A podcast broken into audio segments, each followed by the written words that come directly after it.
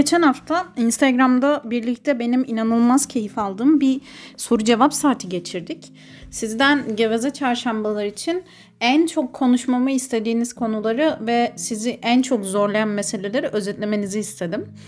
Siz de benim hiç ihtimal vermediğim bir şekilde bana aşırı güvendiniz ve sizin için belki travmatik, belki zor sayılabilecek meseleleri benimle paylaştınız. Baya böyle ertesi güne sarkacak şekilde uzun uzun dertleştik ve inanılmaz keyif aldım bundan. Genel olarak en çok konuşulan problem topikleri şu şekildeydi. Belli başlı pandemi ve sonrasında dördüncü Instagram kuşatmasıyla edindiğimiz obsesyonlarımız. Ki bunlara bir parantez açmak gerekirse ilk olarak benim en çok vakıf olduğum yeme bozuklukları. İkinci olarak benim ikinci en çok vakıf olduğum temizlik takıntısı olarak ifade edilebilecek misofobiklikler. Üçüncü olarak hepimizin inanılmaz vakıf olduğu İnsan ilişkilerine dair bizi en çok zorlayan şey insanlar. ve dördüncü olarak akademik kaygı ve başarısız olma korkusu, kendine başarısız olma hakkı vermeme ve kendinden hep en üst düzeyini bekleme. Sonuç öyle gelişmeyince de hani dev bir hayal kırıklığı topuna dönüşme tabii ki. Bu genel başlık adı altında benim size sayıp döktüğüm akademik kaygı hem okula dönüş arasına hem Eylül ayına hem benim de yüksek lisansımın son dönemi için okula dönüp yurda yeniden yerleşmeme ve 25 yaşımda sonsuza dek okuyacakmış gibi hissetmemle birleşince dedim ki okey Geveze Çarşambaların bu bölümünü okul okumak becerisi üzerine açıyorum. Ki dostlarım bilir ben her zaman hayatta en iyi bildiğim şeyin okul okumak olduğunu iddia ederim. Abla zaten. Ve yine dostlarım bilirler ki dünya üzerinde okul okumak diye bir şey hiç olmasaydı bile ben yine bir yerlerde okul okuyor olurdum. Bu benim makus kaderim mi bilmiyorum. Okumayı böyle bir ay içerisinde falan öğrendim ben. Ve benim ilkokul öğretmenim böyle oldukça idealist. Eski öğretmen lisesi mezunuydu. Ve o dönemlerde öğretmenlik yapmaya başlayabilecek olmasına rağmen aynı idealistlikle üniversitede sınıf öğretmenliği okumaya karar vermiş. Dünyevi hiçbir şeye sınıfındaki çocuklardan yani bizden daha çok önem vermeyen, son derece güçlü, baskın ve çok keskin bir kadındı. Kulakları çınlasın ben de çok severim kendisini. Gerçekten ilkokul öğretmeni işinin bir şans olduğunu ve insanın kariyer ya da kişilik hakkı üzerinde çok belirgin bir çizgi bırakabildiğine inanıyorum bu arada. Yani okul öncesi öğretmenliği de öyle kesinlikle. Ki e, ilkokul 4 yıl gibi bir süre için. Ki boomer boomer konuşacağım şimdi ama bizim dönemimizde 5 yıldı. Anne baba dışında üçüncü bir ebeveyn iniyorsunuz ve onu bir böyle idol gibi benimseyip hani yolunu izlemeye çalışıyorsunuz. Ya etinizle kemiğinizle nefret ediyorsunuz ya da aşık oluyorsunuz. E ben e, o aşık olan gruptandım öğretmenime ve öğretmenim gerçekten benim gözümde çok yüce, çok ulaşılması gereken bir varlık, varılması gereken bir nokta gibiydi. Ve dolayısıyla onun davranışlarını olduğu gibi o dönemki çocuk aklımla kopyalamaya başladım. Yani tek istediğim onun ilgisi, onun şefkatiydi. Ki çok anaç bir kadın olmamasına rağmen beni de gerçekten başka bir yere koyup böyle kitap kurdu Gökçen'im diye sevdiğini hala hatırlıyorum. ya da ben beni başka bir yere koyduğuna inandım bilmiyorum. Ama hala gerçekten arada sesi aklıma gelir. Muhtemelen Dodo hocamın dostları da bilirler. Onun için hayattaki tek ulvi şey de kitap okumaktı. Yani bitene, tükenene kadar hiç durmadan, yolda, okula gidip gelirken, teneffüste, her boşlukta okumak için fırsat yaratırdı. Ve bu bizim evde de işlerin babam için e, çocuklarıyla ilgili tek kriterin kitap okuması olmasıyla birleşince ben başka bir dünya daha keşfettim ve benim için de önemli olan tek şey kitap okumaya dönüştüm. Hala da sürdürüyorum ve koruyorum bu alışkanlığı. Hep çok sevdim ve çok da seveceğimden eminim. Ve işte ne bileyim hayatta akademik olarak birçok şeyi halletmem ya da insanlar arasında kendimi kabul ettirerek bir çizgide ve dengede tutabildiysem tek sebebin de bu olduğuna inanıyorum. Mühendis sarılmasın. Türev integral bilgisi sadece anı kurtardı benim için. Neyse işte yani ben böyle aşırı belirgin bir kitap okuma obsesyonu geliştirince yıllar geçti tabii. Dudu hocam emekli oldu. Kendi deyimiyle son kokladığı gül biz olduk. ben 8. sınıfa geldim falan ama hala o ergenlik kıvılcımlarına rağmen manyakça okumaya devam ediyorum. Ve hayatımın ilk yılını hazırlıyoruz. 8. sınıftayız. Okumasaydı ne olurdu diye bir bölüm yapmaya karar verdiler. İşte ne bileyim bazı kızlara süslü diye bijuteri açardı yazmışlar. Sanki okuyunca açılmıyor bijuteri. Çok kıllı bir çocuk vardı ona berber yazmışlar falan. Aman ne komik yani gül gül öldük. Bana gelince işler biraz karışmış. Düşünmüşler, düşünmüşler ve o başlıktan sorumlu tuttuğumuz o iki arkadaş, sınıfımızın komedyenleri, Ata Demirer ve Cem Yılmazları, kaçarı yok okurdu yazmışlar. İşte o ikilinin, o iki sınıf arkadaşımın hayatımda geri dönülmez bir portal açarak benim adıma benden bağımsız bir enerjiyi manifestleyip beni ömür boyu sürecek olan bir akademik hayata zincirlediklerine inanıyorum. Akademik hayatım muhtemelen Dudu Hoca'nın ve benim kendimden beklediğimden çalkantılı geçti. Yani önceki bölümlerde sanıyorum Attorney Wu hakkında konuştuğumuz bölümde İlk üniversite yıllarımda kendimden nasıl şüphe ettiğimden şöyle böyle biraz bahsettim. E, tekrar açmayacağım şimdi bu konuyu. Dinleyebilirsiniz. Lütfen dinleyin. Mezun olurken olduğum okulu seviyordum bu arada. Ama hani kimseyle yarışmak gibi olmasın. Gerçekten hukuk fakültesi zordur. İstanbul Üniversitesi'nde ekstra zor. Yani 3 3,5 saatlik ve 8 çarşaf sayfa, sayfalık işte sınavları bilek ya da bel ağrısı çekmeden bitirmek ve 60 barajını geçmek epey yıpratıyor insanı. Ki 60'lık kağıt doldurunca 60'lık not almak gibi bir kültür de mevcut değil. Yani sizin gerçekten 60 alıp o dersi vermeniz için en az 90'lık kağıt doldurmanız ve hocayı bildiğinize ikna etmeniz lazım. Yani e, üzülerek hocalarımızın notu kıttır ve iyi tarafından bakarsak sizi meseleyi en iyi şekilde öğrenip en iyi şekilde ifade etmeye itiyor el mahkum. E, Okey geliştiriyor insan ama yani benim için de bu yüzden mezun olmak epey sıkıntılıydı. Bütlere kaldım, 3 derse kaldım filan. Hani tam böyle oldum olacağım mezuniyet. Ne bileyim bir ders için senemi uzatılır gerginliği.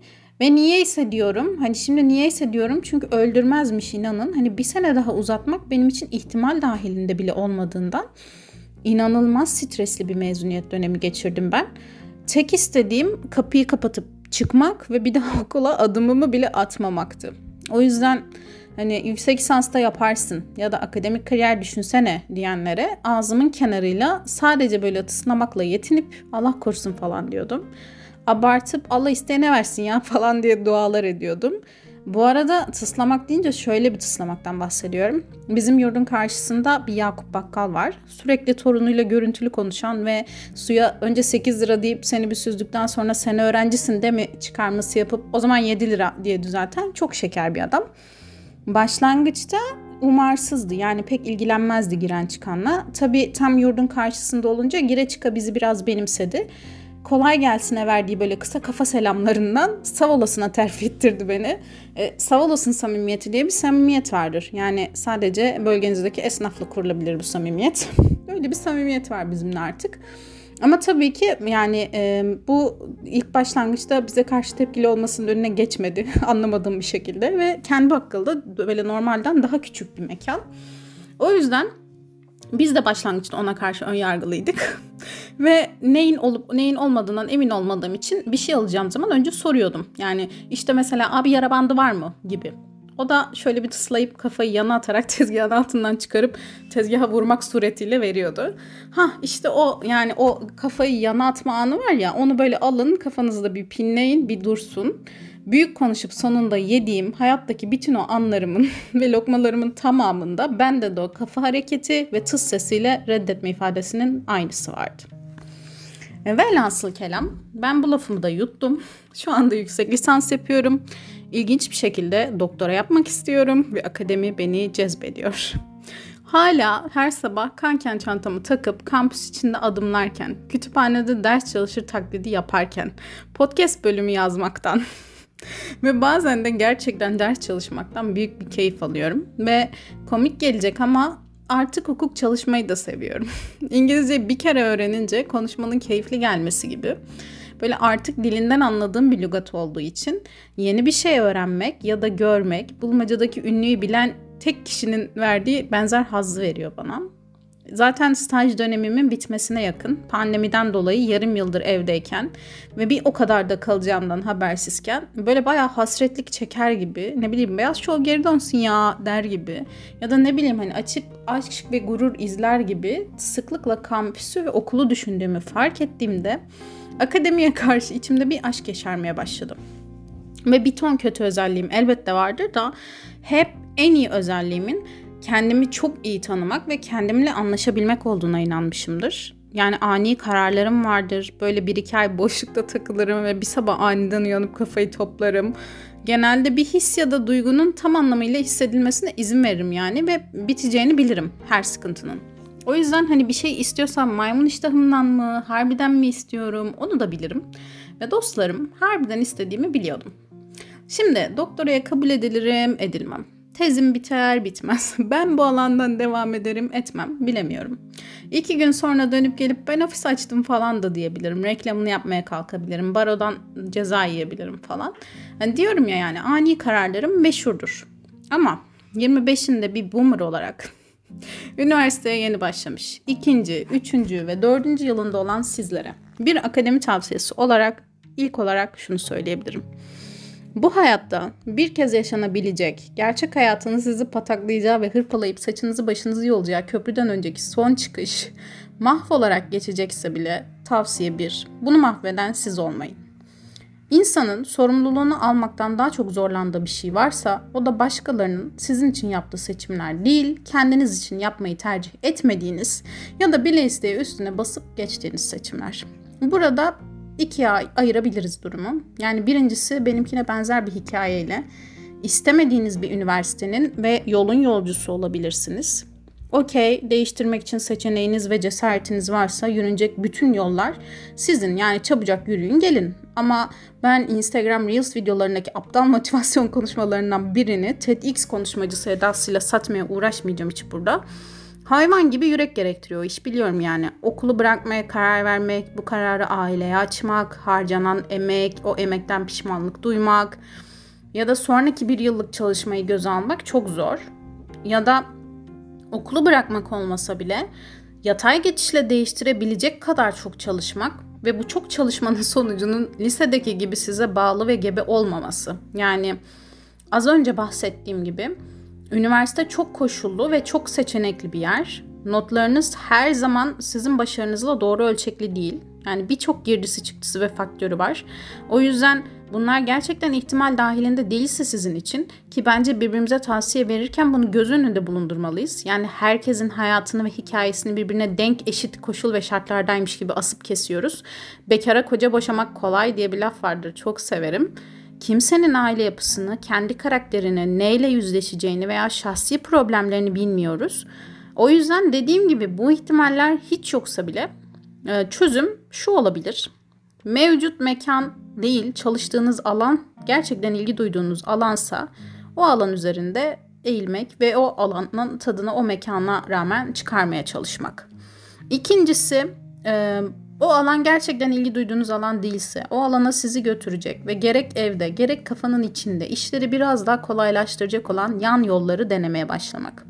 Bu açıktan ikinci üniversiteyi okuyup DGS düşünmek olabilir. O alanla ilgili kurs seminerleri takip etmek, sertifikalar almak olabilir. Günümüzde pek çok iş alanında sertifikalar diplomalardan çok daha fazla iş yapıyor. Şu an okuduğunuz bölümle ilgili network sağlamak için belli kurs ve seminerleri takip etmek olabilir. Kulüplere üye olmak ya da network sağlamak için o alanda çalışan firmaları araştırmak, kariyer akışınızdan emin olmak bile olabilir.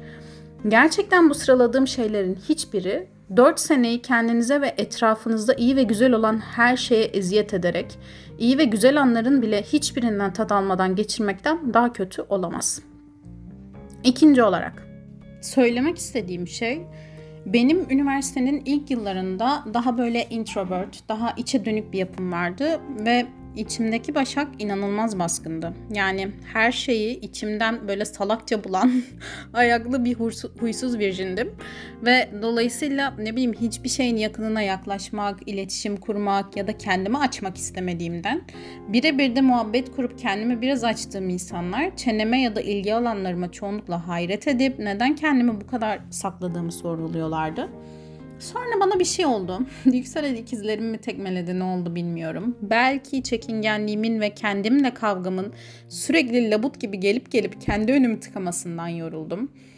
Belki kendimle aynı seviyede değil daha geride gördüğüm insanların sırf benim kendime sakladığım o parmağı kaldırdı diye arzu ettiğimi bile bilmediğim, kendime arzu etme izni bile vermediğim yerlere benden daha kolay gelmelerinden yoruldum.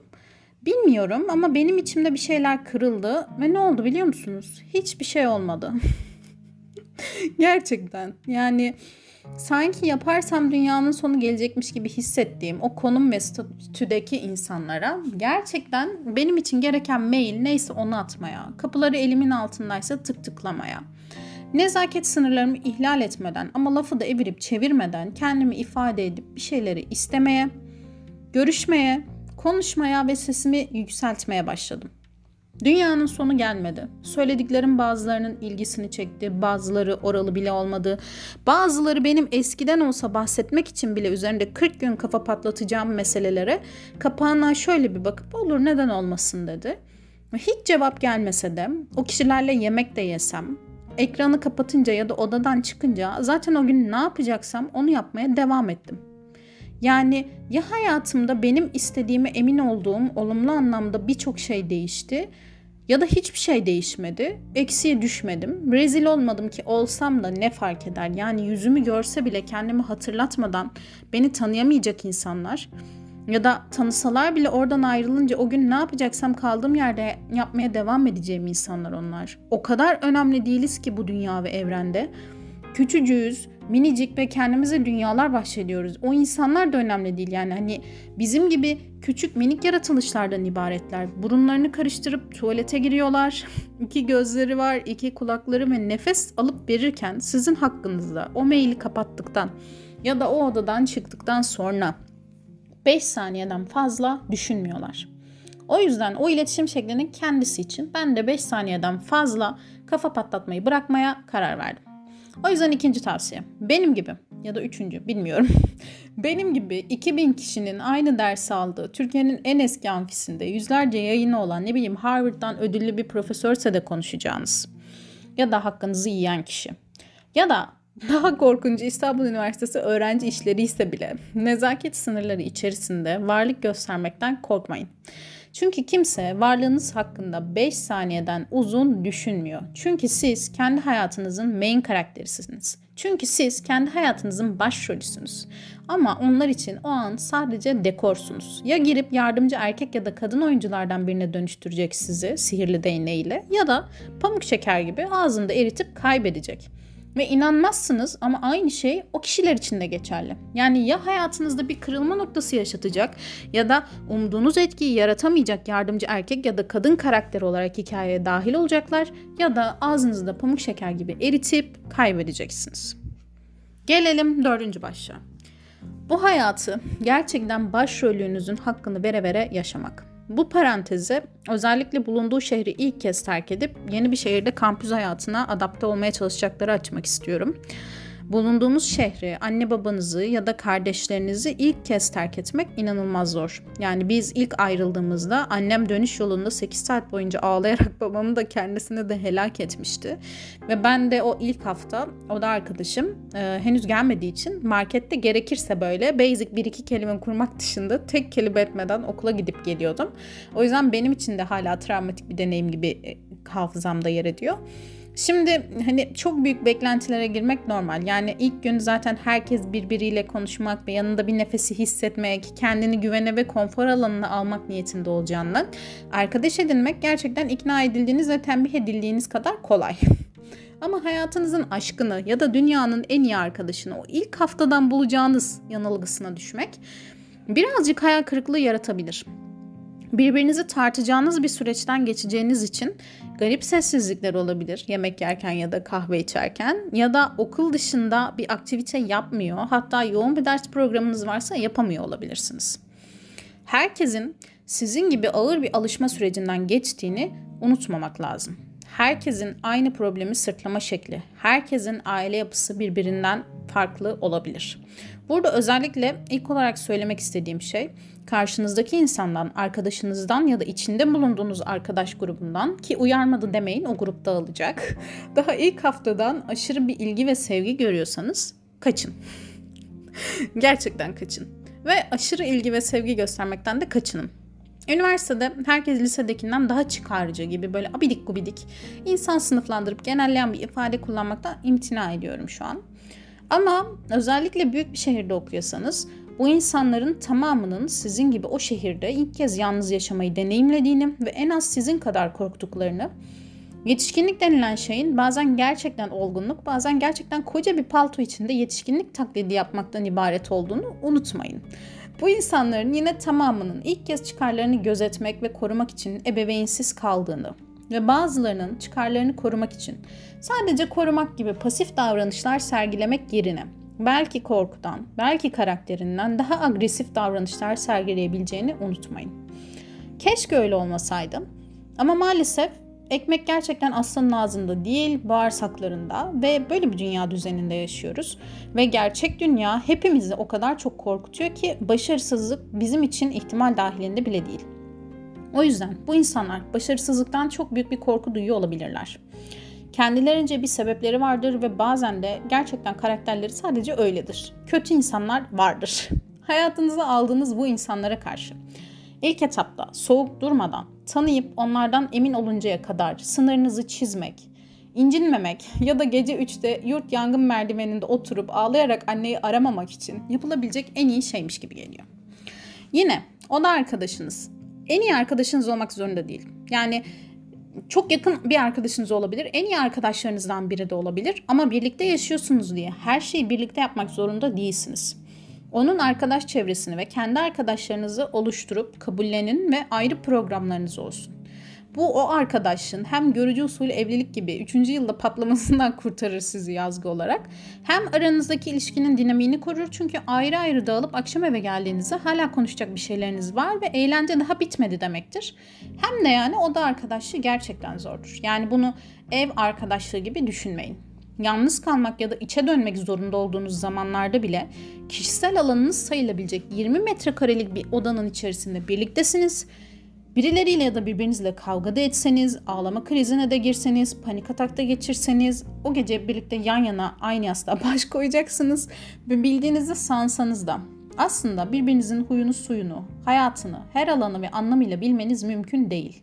O yüzden normal zamanda biri anlatsa bu da dert mi ya diyeceğiniz şeylere manyakça kafayı takıp ters çıkabilirsiniz. O da size aynı şekilde davranabilir. Alttan almak önemli ama yine çok sevdiğim bir laftır. En önemlisi bu bence. Çok absürt bir durum ya da çok absürt bir kişi olmadıkça karşınızdaki geçinmeye gönlünüz olsun. Geçinmeye gönlünüz varsa o mesele sandığınız şeyler Aslı Hanım'ın yaptığı hazır puding ve müzikle tatlıya bağlanacak kadar küçülebilir. Dediğim gibi hayatınızın merkezine kendinizi koyun ve bu merkezi her oyuncu değişikliğinde Counter Strike oynuyormuşsunuz gibi manyakça değiştirmeyin. Sadece siz varsınız. Siz ve kendiniz. Bu odağa kendinizi koymakla ilgili bir başka önemli konu. Uzun zamandır yaşadığınız şehirde ne bileyim sürekli olarak yaptığınız ve artık sizin bir parçanız haline gelmiş olan bir eylem ya da davranış varsa bu uzun yürüyüşlere çıkmak olabilir, düzenli ve fiziksel olarak kitap satın almak, okumak olabilir, sahaf gezmek olabilir, kahve içmeye çıkmak olabilir, sağlıklı beslenmek olabilir ya da spor salonuna gitmek, fotoğraf çekmek gibi bir hobi, ilgi alanı olabilir. Bunlardan en sürekli olanını ve tercihen en yapılabilir, yaparken en isteyerek ve en severek yaptığınızı seçin ve onu ne pahasına olursa olsun gittiğiniz yere götürün. Çünkü özellikle benim yaz aylarından sonra okula dönüş ve alışma sürecinde en çok gözlemlediğim ve kendimin de deneyimlediği şey kimlik karmaşası yaşamak oluyor. Çekindiğiniz ya da rutin oturtana kadar boşluk bulamayıp ertelediğiniz bu şahsi rutinleriniz günde 10 dakikada olsa bir saatte olsa kişiliğinizin temelini oluşturuyor ya da sizi konforda ve güvende hissettiriyor olabilir. Benim babam 18 yaşına ilk girdiğimde e-nabızda çocuklarım sekmesinde beni göremeyince çıldırıp Sağlık Bakanlığı hattını aramıştı. Meğer artık onun velayetinden çıktığım için göremiyormuş. Bunu epey bir süre kabullenemedi hala bahsediyor. Üniversiteye başladığımız yaşlarda ekstrem bir durum yoksa bu ilk bağımsızlık ve velayetten çıkmayla aynı dönem içerisinde zerk ediyor. Yani ailenizden birdenbire sizi süper bağımsız, kendi ayaklarının üzerine basan, günde minimum iki kez aranması gerekmeyen, tam teşkilatlı bir şekilde sağlıklı olarak beslenip hastalanırsa acilden kendi beyanıyla giriş yaptırabilecek olan bireyler gibi görmesini beklemeyin. O yaşlar asi yaşlar. İnsan kendi kendine 18 yaşındayım ben ya falan diyor ve böyle kocaman bir insanmış gibi hissediyor ama benden söylemesi. Kocaman falan değilsiniz. Gerçekten hala küçücüksünüz ve ailenizi buna ikna etmeniz beni ikna etmenizden daha zor. O yüzden başlangıçta ilişkiler çalkantılı geçebilir. Sizin döngüleriniz mazo, majör bir şekilde devinip değişse de onların hayatının aynı şekilde kaldığını ve dolayısıyla sizin değişiminize ayak uydurup yakalamakta zorlanabileceklerini unutmayın. Her şey bir anda olmaz. Minimum bunu almaya çalışın ve bu süreçte güvenlerini kırmayın bir taneden bir şey olmaz diye ya da sırf merakınızdan o ilk sigarayı kabul etmeyin ve sonra sigara içmeyen arkadaşlarınızı kış günü sırf siz sigara içiyorsunuz diye Starbucks'ta titreye titreye dışarıda oturmak zorunda bırakmayın mesela. Sigaradan nefret eden biri olduğum için bunu buraya sokuşturmak zorundaydım. Çok kötü bir alışkanlık. Elle tutulur hiçbir yanı yok. Lütfen uzak durun. Kamu spotu bitti. Teşekkürler. Öyleymiş gibi gelmese de. E, bütün bunlar ailenizde yaşadığınız bütün her şey gibi bir sabah böyle hiç konuşulmadan rayına oturuverecek ve birbirinizin sınırlarını artık tanıyor olacaksınız. Tabii ki normal düzlem ve hikayelerde bu bahsettiğim şey. En çok beni kaygılandıran ve bu başlıklar altında en çok önemsediğim şeye geleceğiz şimdi. Siz akademik başarılarınızdan ibaret değilsiniz. Bu çok uzun bir süre benim de yanılgım oldu. Ama sizi tanımlayan şey okul ortalamanız, kaç hocanın sizi tanıdığı, alttan dersinizin olup olmaması değil. Her insan evladı gibi kendinize hata yapma şansı ve payı tanıyın. 6 yılda mezun olan arkadaşım ve ben geçen yıl aynı Adalet Bakanlığı sınavına girdik. Aynı sınavı kazandık. Yakın sonuçlar aldık ve hayatımızda böyle maksimum düzlemde değişen ya da farklı gelişen hiçbir şey olmadı. 4 yılda okulu bitirdiğim için iş fırsatları benim önümde böyle Malazgirt Savaşı'nın kapıları gibi açılmadı ya da onu da böyle kapının önüne Bizans koyar gibi koymadılar. Okurken şöyle bir yanılgı geliştiriyor insan. Bunun farkındayım. Bütün odağınız ve sorumluluğunuz o olduğu için dünyayı ondan ibaret sanma eğilimine kapılıyorsunuz. Ama dışarıda kocaman ve gerçek bir dünya var ve yemin ediyorum size gerçekten tüm samimiyetimle söylüyorum bir yetişkin olarak yaşamaktan daha ağır bir müfredat, bir fakülte ya da bir okul daha yok. O yüzden Okurken önünüze çıkan etkinlik, kulüp ya da sosyal gelişmelere benim gibi egonuzdan ya da ders yoğunluğunuzu bahane ederek burun kıvırmayın. İnsanlara ikinci, üçüncü şansı her zaman tanıyın. Bazen gerçekten düşündüğünüz kadar yüzeysel olmuyorlar ya da hayranlık duyduğunuz kadar derin. Bütün dünyanız derslerinizden ibaret olmasın ve gaza getirmek gibi de olmasın ama yani CV'de bu etkinlikler ya da kulüpler okul ortalamanız ya da kaç yılda bitirdiğiniz gibi kriterlerden daha çok iş yapıyor. Çünkü sürpriz işvereniniz bile sizi tanımlayan ya da size işe almaya ikna eden şey onun için bile yani akademik başarılarınız değil sizsiniz. Ve sosyal zekanızı geliştirip insanları iyi tanımak için üniversiteden daha kolay, bahanesiz, daha erişilebilir bir seçenek daha yok. Kimseyi kıskanmayın. Yani gerçekten geçen bölümde en çok bunun üzerinde konuştuk sanırım. Herkes kendi yolunu yürür ve bazen o yol sizin yolunuz değil. Herkesin yola çıktığı nokta, bindiği araba, aldığı benzin, sürüş anksiyetesi ve yaptığı hız değişiklik gösterir.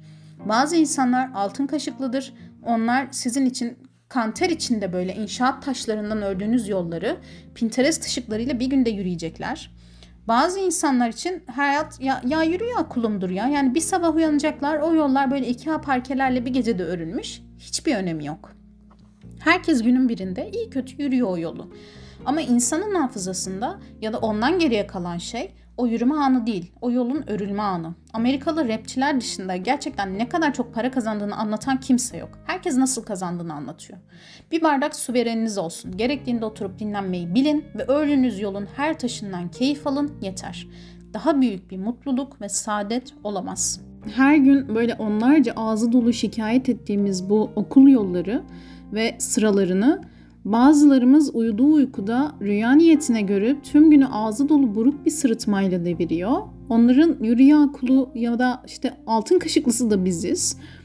Ben hayatın en çok durduğun yerle değil de gerçekten baktığın yerle ilgili olduğuna inanıyorum. Cesaretiniz hiç kırılmasın. Kardelenler okusun, öyle bir okusun ki yürüdükleri yollarda karmar kalmasın. Kendinize çok iyi bakın. Geveze çarşambalardan bu haftalık bu kadardı.